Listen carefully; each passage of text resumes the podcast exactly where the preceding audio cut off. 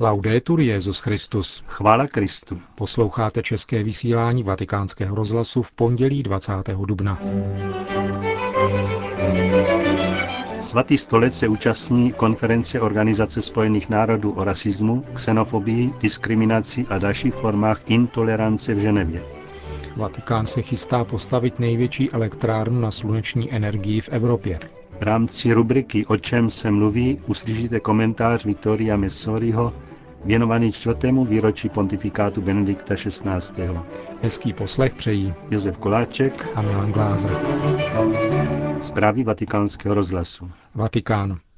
Benedikt XVI. se v neděli v podvečer vrátil po velikonočních svátcích z Castel Gandolfa do Vatikánu, kde dnes zahájil svůj běžný program přijetím pěti biskupů ze třetí a poslední skupiny argentinských biskupů v rámci jejich návštěvy Adlímina, která potrvá až do konce dubna. Ženeva.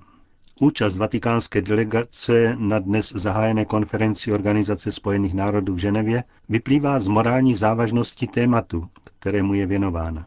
Upozorňuje na to arcibiskup Silvano Tomázi.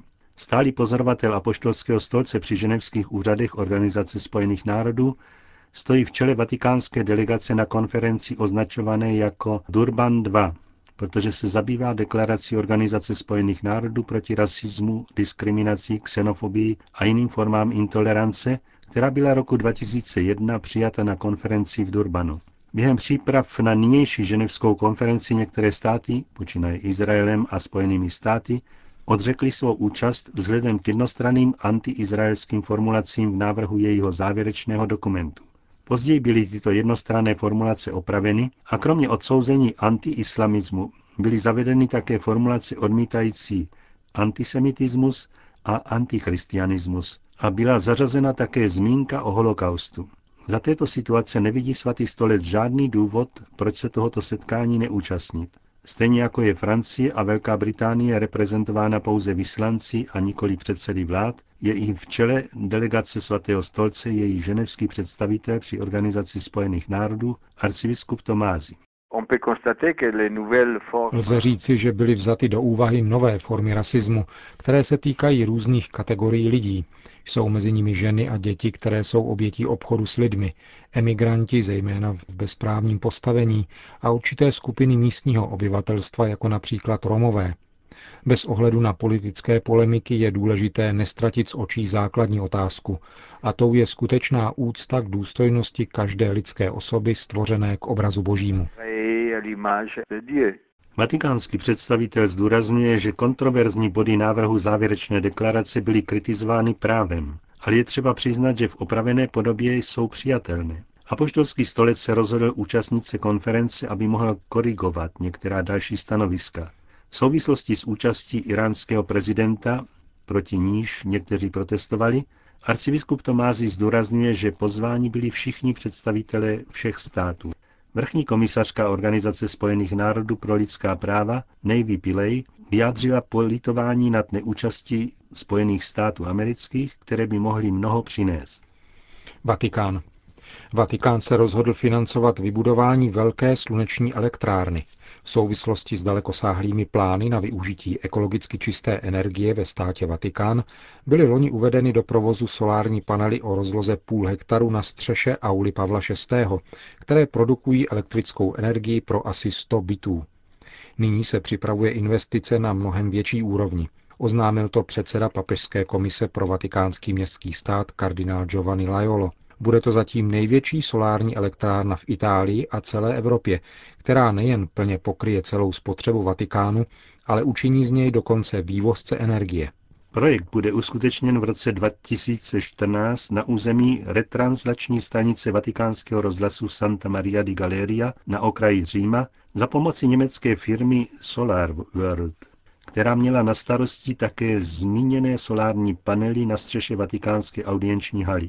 Investice dosáhne výše 500 milionů euro. Sluneční panely budou mít výkon 100 MW a budou umístěny na ploše 300 hektarů. Zajistí devítinásobně větší dodávku elektrické energie, než spotřebuje vatikánský rozhlas a zbývající vyprodukovaná energie pokryje spotřebu 40 tisíc bytů. Tato nadprodukce bude exportována italským spotřebitelům. Uskutečněním tohoto projektu by se Vatikán stal energeticky nezávislým a kromě toho by to mělo velký ekologický význam, protože by se tím snížily emise kysličníku uhličitého o 90 tisíc tun. Spojené státy americké. Apoštolský stolec přijal další opatření za účelem obnovy zasvěceného života ve Spojených státech.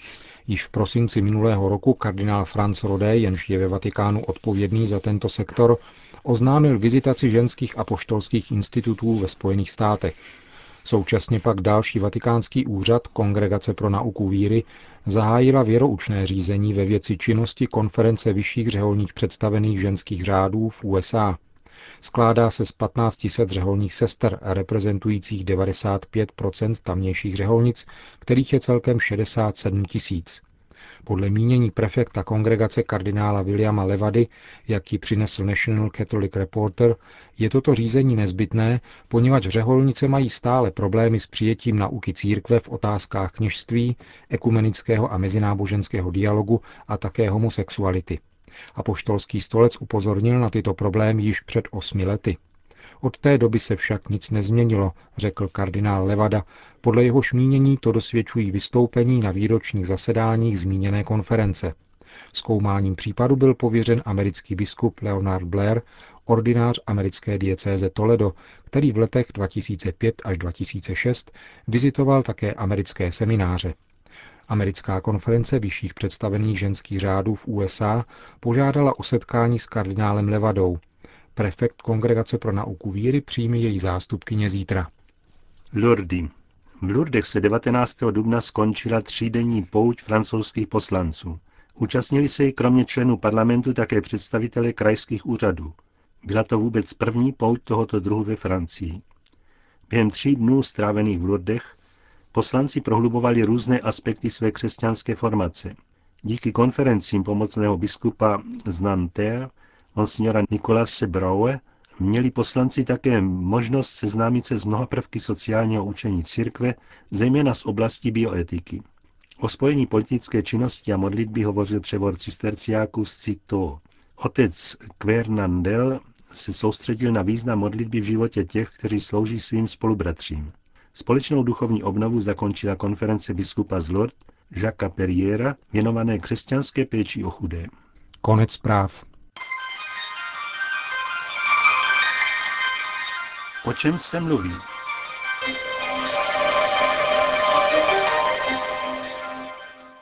Trpělivé hledání papeže Ratzingera. Tak nazval svůj komentář ke čtvrtému výročí pontifikátu Benedikta XVI.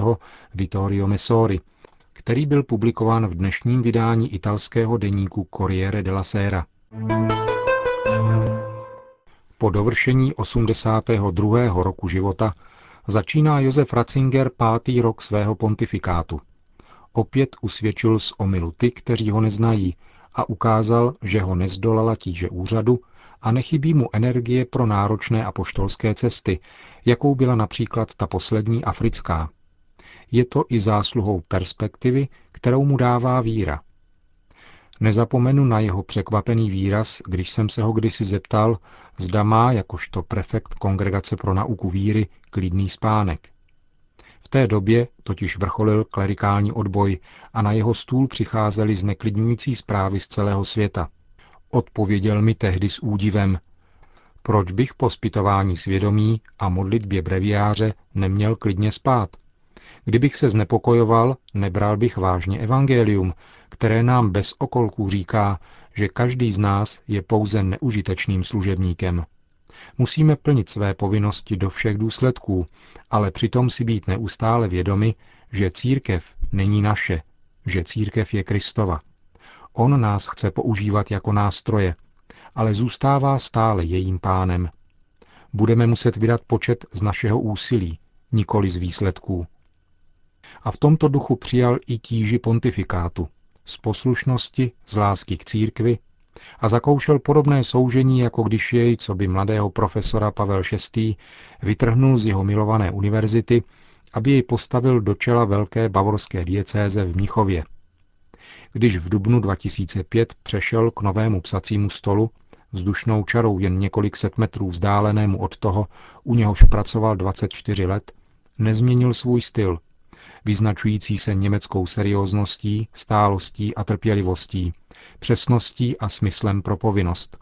Svůj program pojmenoval jasně už roku 1985 v knize Zpráva o stavu víry jako reformu reformy, tedy návrat ke druhému vatikánskému koncilu, tomu pravému, nikoli tomu imaginárnímu, ke kterému svým šuškáním svádějí progresisté. Tedy naprostá a doslovná věrnost dokumentům koncilu, a nikoli domělému a nedefinovanému koncilnímu duchu. Zkrátka kontinuita, nikoli zlom v dějinách církve, v nichž neplatí nějaké před a potom. Jasný cíl, ke kterému směřoval především jako hlavní teologický poradce Jana Pavla II., s nímž nebyl vždy a ve všem ve stoprocentní shodě.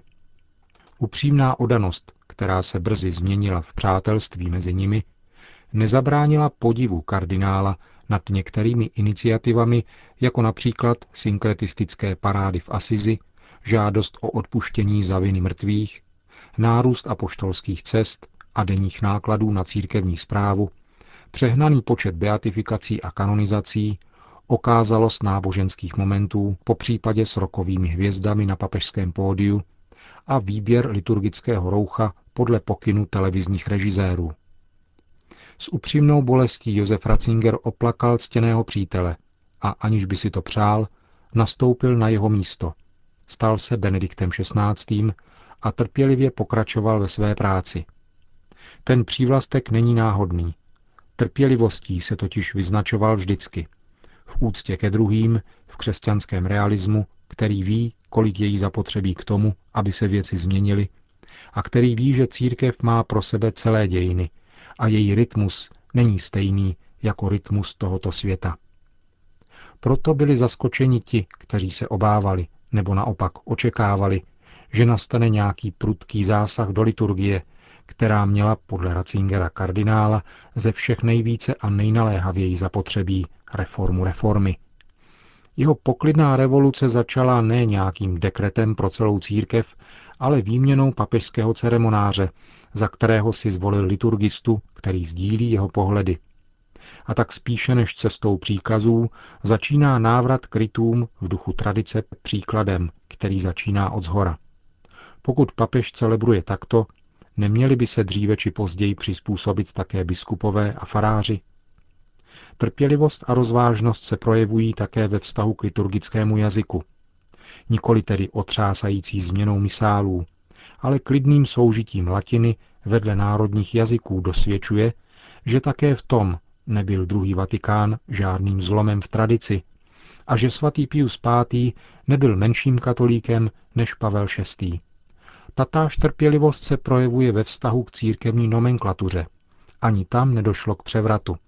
Pečlivému pozorovateli však neujdou jmenování a změny, které ukazují na rozvážnou a zároveň výraznou strategii – Málo by se však tomuto pontifikátu rozumělo, kdyby se nebralo do úvahy to, že pro Josefa Ratzingera největším problémem není církevní mechanismus, ale jeho pohon. Nikoli palác, ale jeho základy. Totiž víra, ohrožená ve svých kořenech.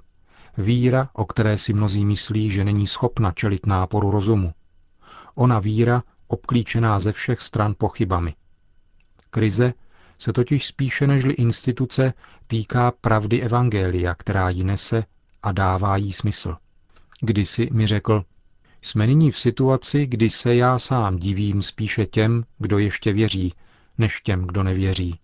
Dramatická konstatace, která tvoří pozadí pontifikátu, jehož středem je nikoli náhodou trpělivé hledání nového vztahu mezi moderním rozumem a starobylou vírou píše Vittorio Messori v dnešním vydání italského deníku Corriere della Sera. Končíme české vysílání vatikánského rozhlasu. Chvála Kristu. Laudetur Jezus Christus.